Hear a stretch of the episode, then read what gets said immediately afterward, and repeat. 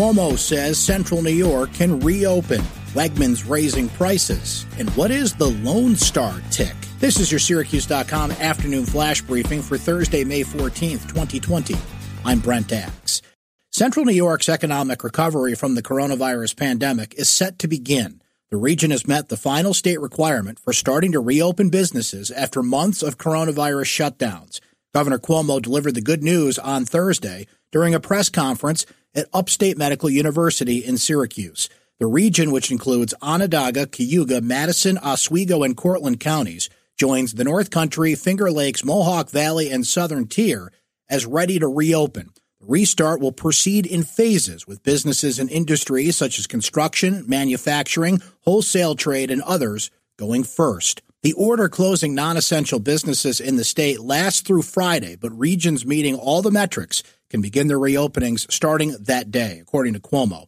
He continued to urge caution even as the restart moves forward, saying, quote, phased reopening does not mean the problem has gone away. Quote, it means we have controlled the problem through our actions. Monitoring and guiding the restart from here falls largely to local officials, Cuomo said.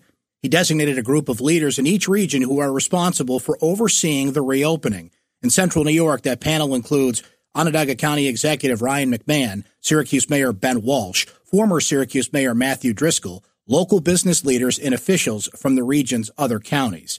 The group must monitor the virus carefully as business activity increases. If the situation worsens, the restart may need to be slowed down, paused, or even reversed, according to Cuomo.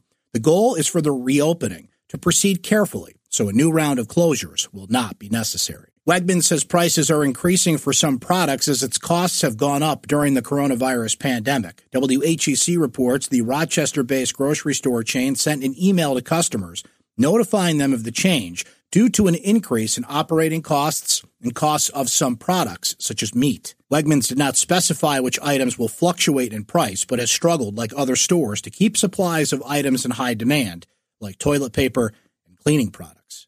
The Lone Star tick, more common to the southwest, is slowly pushing its way north and into New York State. They're already abundant on Long Island, Lone Star ticks don't transmit Lyme disease, the most common illness caused by the far more abundant deer tick or blackleg tick. The Lone Star ticks can carry several other serious bacterial and viral diseases, however, and can also cause a bizarre allergy to red meat.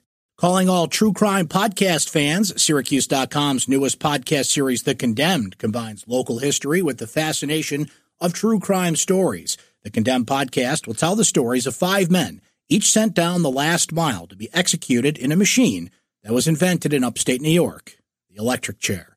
Our podcasts are available on all the popular platforms, including iTunes and Spotify. The first episodes will be released on June 1st. That's your Syracuse.com afternoon flash briefing for Thursday, May 14th, 2020.